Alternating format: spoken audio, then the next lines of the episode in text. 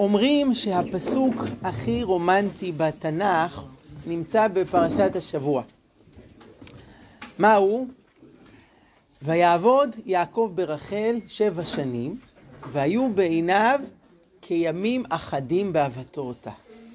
וואו. איך זה יכול להיות ששבע שנים הפכו פתאום לימים אחדים? זה נושא לשיעור אחר.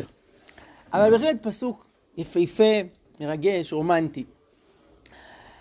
אבל לא רק הפסוק הרומנטי והמלבלב נמצא בפרשה, אלא גם הריב הזוגי הקשה ביותר נמצא בפרשת השבוע. ושוב בין אותם שני אוהבים, יעקב ורחל. אין בתנ"ך עוד סיפור על גבר שכל כך השקיע בשביל לזכות להינשא לאישה כמו שעשה יעקב.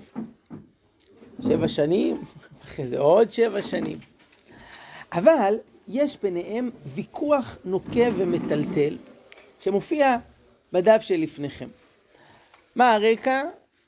לאה, יש לה עוד ילד ועוד ילד ועוד ילד, ורחל עקרה. ותרא רחל כי לא ילדה ליעקב, ותקנא רחל באחותה. ותאמר אל יעקב, הבה לי בנים, ועם עין מתה אנוכי. פנה רחל ליעקב ואומרת לו, אני חייבת ילד, תעזור לי. התגובה של יעקב מאוד קשה. ויהי חרף יעקב ברחל, ויאמר, התחת אלוקים אני, אשר מנע ממך פרי בטן? ויש פה שתי שאלות. אחת, מה בדיוק ביקשה רחל מיעקב? מה היא רצתה ממנו? מה זאת אומרת, הבה לי בנים? היום זה Black Friday, מבצעים, זמינים מהאינטרנט, מה, מה, איך? מה זאת אומרת הבה לי בנים? שתיים, למה יעקב כל כך כעס? מדובר פה באישה עקרה, היא רוצה ילד, בונה לבעלה, על מה? ויהי אף יעקב ברחל, תחת אלוקים אני. כן. מה אתם אומרים?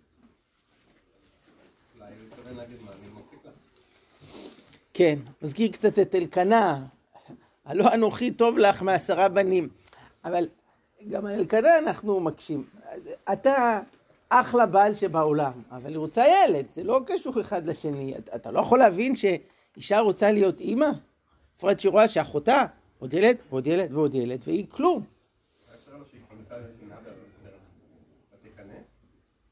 כן.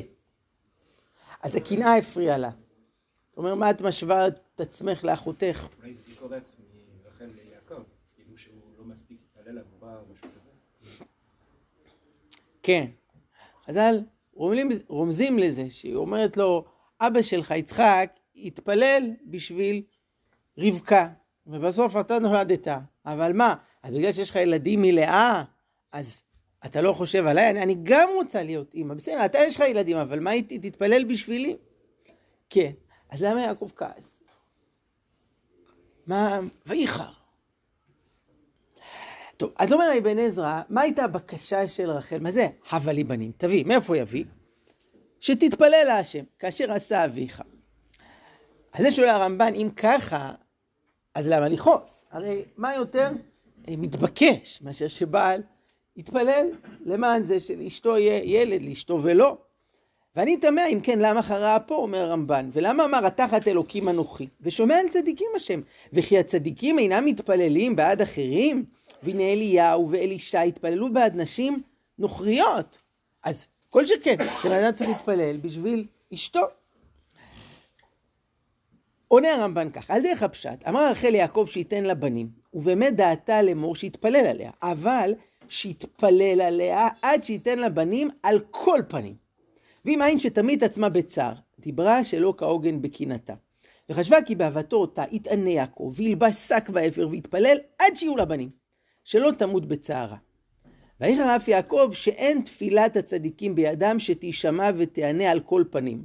בעבור שדיברה דרך געגועי הנשים האהובות להפחידו במיתתה חרה אפו, ולכך אמר לה שאינו במקום, שאינו במקום אלוקים שיפקוד העקרות על כל פנים. ואיננו חושש בדבר, כי ממנה נמרא פרי בטן ולא ממנו, וזה לייסר אותה ולהחלימה. כן. מה אומר הרמב"ן? זה לא היה רק בקשה שהתפלל, זאת הייתה בקשה ש... תשיג לי ילד, לך לקדוש ברוך הוא ואל תחזור בלי שהבאת ממנו ילד. תתענה, תלבש שק, תתפלל, אתה צדיק, לא? תפעיל את כל האמצעים בשביל להביא לי ילד. וזה יעקב אומר לה, יקירתי, זה לא עובד ככה. אנחנו עובדים אצל הקדוש ברוך הוא ולא הוא עובד אצלנו. כמו שאמרה חלי פרנקל, אמא של נפתלי, השם ייקום דמו, אחרי שהיה אכזבה גדולה, מה עם כל התפילות על שלושת הנערים, ובסוף הם נרצחו. אנחנו לא יכולים להחליט ולקבוע בשביל הקדוש ברוך הוא, אה, וגם הצדיקים הכי גדולים ככה. אנחנו רואים את זה אצל יעקב, אנחנו רואים את זה אצל משה רבנו. תראו, משה היה אלוף העולם בלהתפלל. גם כשעם ישראל היה על סף השמדה, הוא עוצר את הקדוש ברוך הוא ומונע את השמנתם אחרי חטא העגל. ובכל זאת, כשמשה מאוד רצה להיכנס לארץ, והוא התפלל והתחנן אל השם, מה הייתה התשובה? רב לך. חז"ל אומרים שידעו שגם לך יש רב. כלומר, גם אתה יש מישהו מעליך שיכול להגיד לך לא. פה ושם רואים איזה עלונים שיוצאים עם כל מיני הבטחות על צדיקים שכל ברכותיהם אה, מתקבלות וסגולות. אין דבר כזה בעולם. אפילו אצל יעקב אבינו, הוא אומר לרחל, אני לא אלוקים, אני לא מנהל את העולם, אני לא יכול לקבוע בשבילו, אני לא יכול לדרוש. וזה ההבדל בין הבקשה שאנחנו אומרים בתפילה, ימלא השם משאלות ליבנו לטובה. יש שיר יפה של נעמי שמר, לו יהי. כל שנבקש, לו יהי. זה בקשה יומרנית. אנחנו לא אומרים כל שנבקש לו יהי, אנחנו צריכים לבקש. אבל האם באמת אנחנו יודעים מה טוב? האם באמת אנחנו יודעים איך צריך לנהל את העולם? בקושי את עצמנו אנחנו מצליחים לנהל. אז את העולם כולו, אז אנחנו מבקשים. אבל אומרים, ימלא השם משאלות ליבנו לטובה. בואו של עולם, אתה יודע לאן לקחת את התפילה הזאת, מה באמת צריך להיות, מה הכי נכון, אני, אני איתך, אני בדבר הזה. אז זה ההקפדה, אומר הרמב"ן של יעקב על רחל, על התביעה הזאת, שתביא בכל מצב ובכל מקרה ותפילה צריכה להיעשות מתוך אה, ענווה, מתוך הכנעה, בעוצמה, בדמעות, אבל אה, לא עד הסוף ובכל מחיר.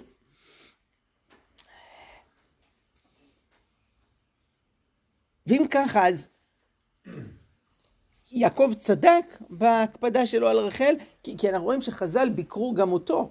הם אומרים לו, חייך, כך עונים את המעוקות? מה? כן, כלומר, גם אם אתה יעקב צודק בביקורת שלך על רחל, שהיה צריך להגיד לה, תקשיבי, נשמה, לא ככה, צריך להתפלל, אבל אנחנו לא יכולים להחליט בשביל הקדוש ברוך הוא. אבל צריך להגיד את זה בעדינות. כשאדם נמצא במועקה, אז, אז צריך להתחשב בזה, איך אומרים, אה, מה אומרים, הצורה חשובה לא פחות מאשר, ה... מאשר התוכן. מספרים על איזה כפרי פשוט, שהבן שלו אה, הלך לעיר הגדולה ללמוד שם באוניברסיטה, סיפור ישן, והוא שלח לאבא שלו מברק, כל מילה הייתה עולה אה, כסף, אז הם נורא קיצרו במברקים, אז הוא קיבל מברק, היה כתוב שם שלוש מילים, אבל הכפרי, הוא לא ידע לקרוא אפילו. הוא היה ממש איש פשוט פשוט. אז הוא הולך לשכן שלו, קיבלתי מברק מהבן שלי, החכם בעיר, באוניברסיטה, מה, מה כתוב? אז הוא לוקח את הדף, השכן, כתוב פה, אבא תשלח כסף. חצוף! ככה מדברים אל אבא? כלום אני לא אשלח לו, יראה מה זה. הוא עובר שבוע, הוא לא שולח כסף. אז הבן שולח עוד פעם מברק, הוא חושב שהראשון לא הגיע משום מה. הכפרי שוב מקבל מברק, גם שלוש מילים. היות שהוא עדיין לא יודע לקרוא, אז הוא הולך לשכן. שכן לא היה בבית. אז הוא הולך לשכן אחר. אתה יכול לקרוא, קיבלתי מהבן שלי החכם, ו... קורא, אבא, תשלח כסף. אה, ראיתם איך הוא מבקש? למד, ככה צריך, אני אשלח לו. אז המנגינה היא מאוד חשובה. יכול להיות אדם הכי צודק בעולם, אבל העיתוי שזה נאמר, האופן, הצורה, זה דרמטי. וגם כשיעקב, יש לו ביקורת צודקת על רחל, אבל מול לב נשבר שכזה, צריך לחשוב איך אומרים את הדברים. אור החיים הקדוש יש לו תשובה אחרת. מה? כאילו, כאילו לא בא... כתוב ויחרף. אה, כן, כנראה שהדיבור היה, אבא לי בנים. זה אומר, לא ככה. אור החיים הקדוש הולך לכיוון אחר. הוא שם את הדגש לא על הרישה של הדברים של רחל, אלא על הסיפה. לא על אבא לי בנים, אלא על ואם אין, מתה אנוכי. כלומר, אם אין ילדים, אני מתה. אומר אור החיים כך, ויחר אף וגומר, הטעם לפי שהוציאה מפי הדבר קללה, שאמרה, מתה אנוכי, ודברי הצדיקים אפילו בסדר זה עושה רושם, וצא ולמד ממה שקילל הוא על תנאי וכולי, לזה חרה פה. אומר אור החיים הקדוש, רחל מאוד רוצה ילדים, אבל להגיד משפט כזה, שאם אה, אני לא אזכה לילדים, אני מתה, לא להגיד דבר כזה, כי יש כוח במילים שלנו אה, לעשות רושם, ולהגיד דבר כזה, אני מתה, את לא מתה, לא יהיה לך ילדים, זה עצוב מאוד וזה כואב, אבל לא להגיד דברים כאלה. ואומר אור החיים הקדוש, תראו מה קרה, הרי יעקב בעצמו, גם הוא הוציא מילים כאלה, רק הוא לא יודע שהוא מדבר בטעות על אשתו, כשנגנבים התרפים, ולבן אומר, אה, למה גנבת, ויעקב אומר, מה אתה מאשים אותי סתם? מי שנמצא אלוהיך עמו, לא יחיה. הוא לא ידע שפה יושבת רחל כמו חומר נפץ, התרפים מתחתיה, ו... לא עובר הרבה זמן ורחל אה, נפטרה. כלומר, הדברים האלה עושים רושם, צריך להיזהר מהמילים האלה. היום בשביל לעשות אה, אה, רושם, להגביר את האפקט, אז מעלים את הדציבלים של הניסוחים, השפה היא אה, אה, אה, חזקה, אה, טוטאלית. אבל. מילים זה כלי נשק קטלני. אה, סיפרנו פה פעם על ניסן לייב גימזו, אתם זוכרים? זה היה לפני בערך 130 שנה, בראשית ימיה של העיר פתח תקווה, שקידשו חלקה בפאתי העיר לבית קברות. וסידרו את המקום ועשו גדר ויישרו את השורות, ואז אמר שם אחד האנשים, וואו, איזה בית קברות, חבל על הזמן עשינו, מעניין מי הראשון שיזכה להיקבר פה. אז אחד הנוכחים שם אמר, כן, באמת בית קברות, חמישה כוכבים, לא היה אכפת לי להיות הראשון. ככה הוא אמר. זה קרה בערב יום הכיפורים של אותה שנה. במהלך חג הסוכות אותו יהודי נפל למשכב ונפטר במהלך החג והוא היה הראשון שנקבר בבית העלמין סגולה והסיפור הזה חרוט על מצבתו. קראו לו ניסן לייב גימזו, זה היה יהודי ערירי שעלה מהעיר אה, אה, פינסק והוא היה מאנשי הציבור שהקימו פה את העיר אה, וכך כתוב על המצבה שפה נקבר האיש שככה אמר אה, תעשו בגוגל, תחפשו את השם שלו ותראו את התמונה של המצבה. אה, אפשרות אחרת, תחפשו בין הקברות בסגולה, אתם תמצאו את זה שמה. זה לא ייאמן עד כמה מילים, ואני אומר את זה הרבה לילדים שלי, שבשפה ככה, הקלף הזה נדיר רצח. רצח, למה רצח? את מי הוא הרג? לא אבא, זה סתם ככה אומרים, החום הזה הורג אותי. לא הורג אותך, קצת חם, סורות. אמא, אני מת מרעב. אתה לא מת, אכלת לפני שעה, אפשר לחשוב. להרגיע עם הביטויים החריפים האלה. אה, היה לי השבוע שיחה, התקשר אליי איזה בחור חרדי, היה לו הסתבכות עם איזה מישהי ועניינים וכולי, איזה קשר לא טוב, לא מתאים, עשו שטויות. הוא אמר, אבל מה נעשה? אם, אם, אם אני עוזב אותה, היא, היא מתאבדת, עוזב אותי, אני מתאבד. אז תקשיב, בוא, בוא קודם כל נרגיע, לא, אף אחד לא מתאבד, את כולה צעירים, החיים לפניכם, עשיתם פה טעות, אתה צריך לחשוב איך מתקנים, איך ממשיכים הלאה, חלאס, עם המילים הקיצוניות האלה, זה, זה רק אה, מקשה ומסבך, ואור החיים אומר, זהירות, כי זה גם עלול להיות קטלני. ולכן יעקב כעס על רחל, שלא לא אומרים דבר כזה. כן. השאלה מה הוביל לזה שפתח את אה, רחמה באמת. אמ, רחל ביקשה מבעלה עזרה, וזה נראה שהוא לא משתף פעולה. יכול להיות שזה הרגע שהיא אומרת לעצמה, מפה לא תבוא הישועה. אז מה נשאר לי? אני והקדוש ברוך הוא. יש כזה סיפור על אה, זוג שהיו חשוכי ילדים והגיע לעירה, איזה צדיק פועל ישועות שיש עליו כל מיני אגדות וסיפורים. אז הם אמרו לו, אנחנו צריכים שתברך אותנו, שנזכה להיפקד. אז הוא אמר להם, בסדר, אבל כדי שיוכל להתפלל עליכם, צריכים לשלם אלף רובל. אמרו לו, מה? נמכור את הבית שלנו, זה לא חצי מזה אפילו, אין לנו כל כך הרבה כסף. הוא אומר, מצטער, זה המחיר. אבל בבקשה, אנחנו כבר 15 שנה נשואים, רוצים ילדים, תעזור לנו, תברך אותנו, מה אכפת לך? אומר, לא, זה המחיר, בלי זה לא יכול. אז האישה אומרת לבעלה, חיימקה, תעזוב אותו, אנחנו נתפלל לקדוש ברוך הוא והוא יושיע אותנו. אז אותו אחד אמר, אה, אם זה ככה, אז עכשיו אני יכול להתפלל עליכם. מה הסיפור הזה רוצה להגיד? שכל עוד האדם אה, תולה ביטחונו בצדיק כזה או אחר, רבי נחמן תושיע אותי, כן, אה, אצל רע... צריך לא להתבלבל, גם כשפונים לכל מיני צדיקים ומתפללים על הקברים וכדומה, לא להתבלבל מהכתובת. הכתובת זה לא רבי נחמן, הכתובת זה לא רשב"י, וזה אפילו לא רחל אימנו. אנחנו מבקשים, בפוסקים מעשה יש שתי אה, אופציות איך להתפלל. אפשרות אחת זה פנייה לקדוש ברוך הוא, שבזכות הצדיק אז אה, תושיע אותנו. אפשרות שנייה, זה שכן פנייה לצדיק עצמו, אבל זה בקשה שהוא יהיה מליץ טוב עלינו לפני הקדוש ברוך הוא. כן, אבל לא שממנו תבוא הישועה. אדם לא יכול לעשות אה, ישועות. הכל מהקדוש ברוך הוא, וגם רחל פה. ברגע שהיא רואה אם בעלה זה לא ילך, אז הקדוש ברוך הוא, אה, אז היא פונה להשם והוא אה, מושיע אותה. אה, ודרך אגב, כך קורה גם אצל חנה, כשבעלה אומר לה, מה את בוכה? מה, אפשר לחשוב, הלא אנוכי טוב לך מעשרה בנים, מה היא עושה? עוזבת אותו, הולכת למשכן ושם היא מתפללת וקדוש ברוך הוא מקבל את, את תפילתה. בואו נציע תשובה שלישית אה, ואחרונה לשאלה הזו.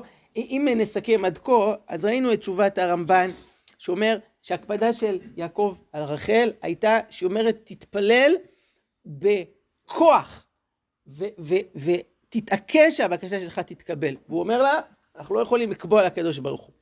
שתיים, התשובה של אורח חיים הקדוש הוא, שאומר שהבעיה הייתה עם הסיפה של הדברים, שהיא אמרה על עצמה, אם לא אני מתה. לא להגיד דבר כזה. זהירות. א', את לא מתה, וב', אה, מילים יכולות להרוג.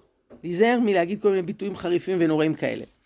תשובה שלישית, אומר רבי יצחק אה, הרמה, בעל עקדת יצחק, אה, הוא היה ממגורשי ספרד, חי לפני 500 שנה, הוא אומר שהיה פה איזשהו בלבול אצל רחל שהקפיץ את יעקב. מה? הוא אומר כך, הנה בשני השמות האלה נתברר שכבר יש לאישה שני תכליות. אומר רבי יצחק הרמה שתראו בסיפור בריאת העולם שלאישה יש שני שמות. שם אחד זה חווה אה, ושם שני זה אה, אישה. מה היחס ביניהם? מה המשמעות שלהם? הרי שם זה לא סתם, כל שם יש לו אה, משמעות. אז מה הפשר? הוא אומר, יש לאישה שני תכליות. אחד, מה שהורינו עליו שם אישה, כי מאיש לוקח הזאת.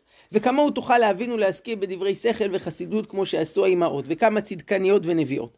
השני עניין ההולדה. והיותו כלי אליה הוא מוטבעת אל הלידה וגידול הבנים, כאשר יורה עליה השם חווה, כאשר היא הייתה אם כל חי. שם אחד זה אישה, שהוא המקביל לאיש. וזה אומר שהיא בן אדם, עם נשמה, ועם כוחות, ועם כישרונות, והיא יכולה לעשות בעולם דברים נפלאים, להשפיע, ללמד, ליצור.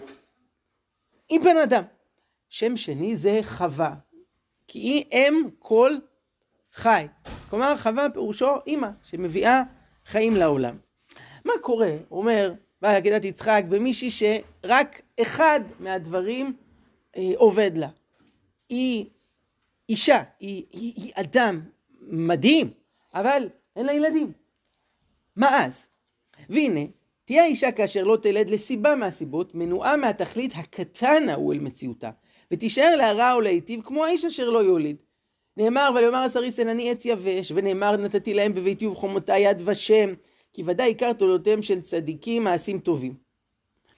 אומר, אה, ביחס בין שני הדברים, התכלית הקטן זה חווה, להיות אימא. התכלית הגדול זה להיות בן אדם שפועל ועושה בעולם. גם אם אין את הדבר הקטן, עדיין יש את הדבר הגדול. ומה הבעיה במה שרחל אמרה? שבעצם היא אומרת, אם אני לא יכולה להיות אימא, אז? אז אני מתה. אז חיי אינם חיים, אז אני לא שווה שום דבר. ועל זה חרה אף יעקב ברחל, כשאמרה, הבה לי בנים, לגעור בה ולהשכילה בזה העניין הנכבד, והוא שהיא אינה מתה, לפי התכלית המשותף באשר מנה ממנה פרי בטן, כמו שיהיה בו העניין, גם כן אם לא יוליד. אומר לה, למה? אני לא יודע להסביר, נסתרות דרכי השם, הלוואי שגם את היית יולדת, אולי עוד זה יקרה, אבל בינתיים את לא אימא. אבל, אז בגלל זה את לא שווה כלום? בגלל זה אין לך חיים? את, את אישה, את, את בן אדם, את יכולה כל כך הרבה דברים לעשות בעולם. למה למחוק?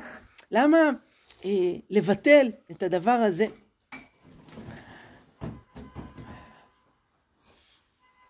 תראו, זה נכון גם לרווקים ורווקות, שלפעמים כל כך נשאבים אל כל החיפוש הזה אחרי בן או בת זוג, ואנשים רוצים להתחתן, להקים בית, ובן אדם מרגיש שכל עוד לא התחתנתי, אז בעצם מה החיים שלי? פח, לא שווים. אמ-, אמרה לי מישהי שהיא התחתנה בגיל 30, אה, אני, היא אמרה ככה, אני מתחילה לספור את החיים שלי רק מרגע שהתחתנתי. חשבתי חבל, 30 שנה הקדוש ברוך הוא סתם זרק לך ואת שמה בפח? מה?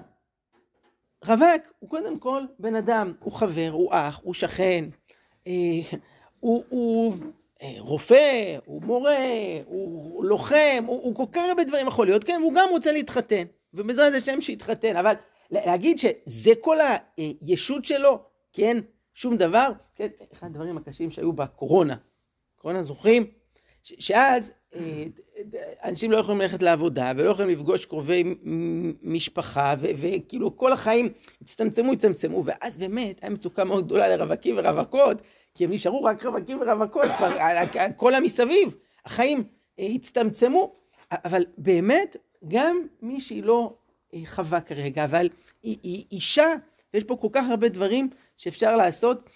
אמ, רבי צדוק הכהן מלובלין לא היה לו ילדים. זה סיפור, מה עומד מאחורי זה, זה לפעם אחרת, אבל הוא כתב ספר שקוראים לו פרי צדיק, שזה הספר שלו על התורה. אה, למה פרי צדיק?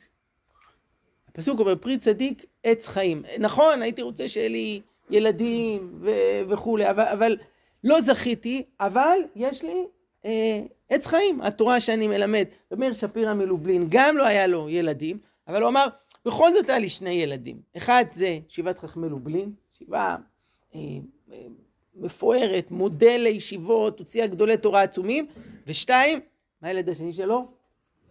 עדיין היום, זה ילד שווה, לא?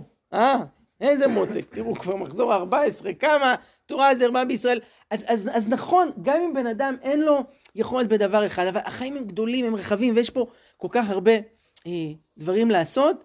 אה, לא לא לוותר על הדבר הזה. אמ, אז אם נסכם, אז ראינו פה כמה דברים. אה, אחד, שתפילה לקדוש ברוך הוא זאת בקשה, זה צריך לעשות בענווה, זה לא צביעה. אנחנו עובדים אצלו ולא הוא עובד אצלנו. אמ, שתיים, גם כשאתה צודק במה שאתה אומר, צריך לשים לב איך אומרים את הדברים. כך עונים את המעוקות כשבן אדם מולנו עם לב שבור, צריך זהירות טוב במילים ובצורה ואיך אומרים את, ה, אה, את הדברים. שלוש, מילים זה כלי נשק, להיזהר במה שיוצא מהפה. אני מתה, החום הזה הורג אותי, אני... רואה, זהירות. וגם קצת בואו להרגיע עם החריפות אה, של, ה, של המילים, זה לא עוזר. אה, ארבע, הישועה זה הקדוש ברוך הוא. לא מגורמים אחרים, וגם כשהולכים לקברי צדיקים וכדומה, אה, צריך לשים לב אל מי מתפללים. אמ, נגיד דבר אחרון על רחל אימנו, שסך הכל אה, ספגה פה ביקורת קשה מבעלה, אבל באמת אצל רחל הקטע הזה של הילדים הוא עוצמתי מאוד. הרב חנן פורת סיפר על פרופסור נחמה ליבוביץ', שמי שיודע גם לה לא היה ילדים, והיא העבירה שיעור בכפר עציון, והוא הסיע אותה לשיעור והחזיר אותה לבית שלה בירושלים, והיא לימדה את עקדת יצחק, את מה שלמדנו פה מקודם, שאישה יש אישה ויש חווה, ואז הוא אמר, אני אמרתי לה כזה, אה, וגם את, יש לך, ברוך השם, ספרים ותלמידים, ואז היא נתנה בו כזה מבט, והיא אמרה לו, אבל האמת היא שבעל עקדת יצחק לא הבין באמת מה זה בשביל אישה להיות אימא, וגם יעקב לא הבין מה זה בשביל רחל, והוא אמר, והיא עצרה בזה, והרגשתי שהיא רוצה להגיד, וגם אתה לא מבין שום דבר. אז עם כל זה שזה נכון, ויש אישה ויש חווה, היא אמרה פעם לאיזה תלמידה שלה, תדעי לך שהייתי מוותרת על כל זה, כן, כל הספרים וכל זה, בשביל ילד אחד. ותראו שכשרחל יולדת את יוסף, בדרך כלל כשאישה יולדת, מה היא אומרת? אה, די, פעם אחרונה שאני עושה את זה. אז אני מסבירים את קורבן היולדת. למה הקורבן? מביאה פה חיים לעולם, על מה צריך פה כפרה? על זה שלרוב אישה קופצת ונשבעת, יותר לא יולדת. אם מפידורה אל מפידורה, לא אכפת לי, אני לא עוברת את זה עוד פעם, את הסיוט הזה. רחל, כשנולד לה ילד, היא קוראת לו יוסף. אז יש שתי משמעות, אחד זה אסף השם את חרפתי, אבל שתיים, יוסף השם לי בן אחר. אתם מבינים שכל אנשים אומרות די, לא, מה, מה היא אומרת? עוד אחד, עוד אחד, עוד ילד אני רוצה. יוסף השם לי בן אחר. ותראו, מה שהיה כל כך חזק אצל אימא רחל, זה מאוד חזק אצל אה, עם ישראל, שזה עם שהוא מאוהב בילדים. הייתי לכמה שנים במוסקבה להרצאות, הסתובבתי שם יומיים. תקשיבו, אני יכול, את כמות הילדים שראיתי, אני לא יודע, אני יכול לספור על כפות ידיי. אתה הולך פה בגינה ליד כאן, בדרך לבית כנסת בשבת, אתה רואה פה ילדים כמו שאתה תראה בכל מוסקבה במשך שבועיים. אין, אין להשוות בכלל. ומדינת ישראל היא מקום ראשון במדינות ה-OECD בפער אה, אה, ניכר. כי עם ישראל אוהב חיים, אוהב להביא ילדים לעולם, בוחר בחיים, לעומת אלה שבוחרים במוות.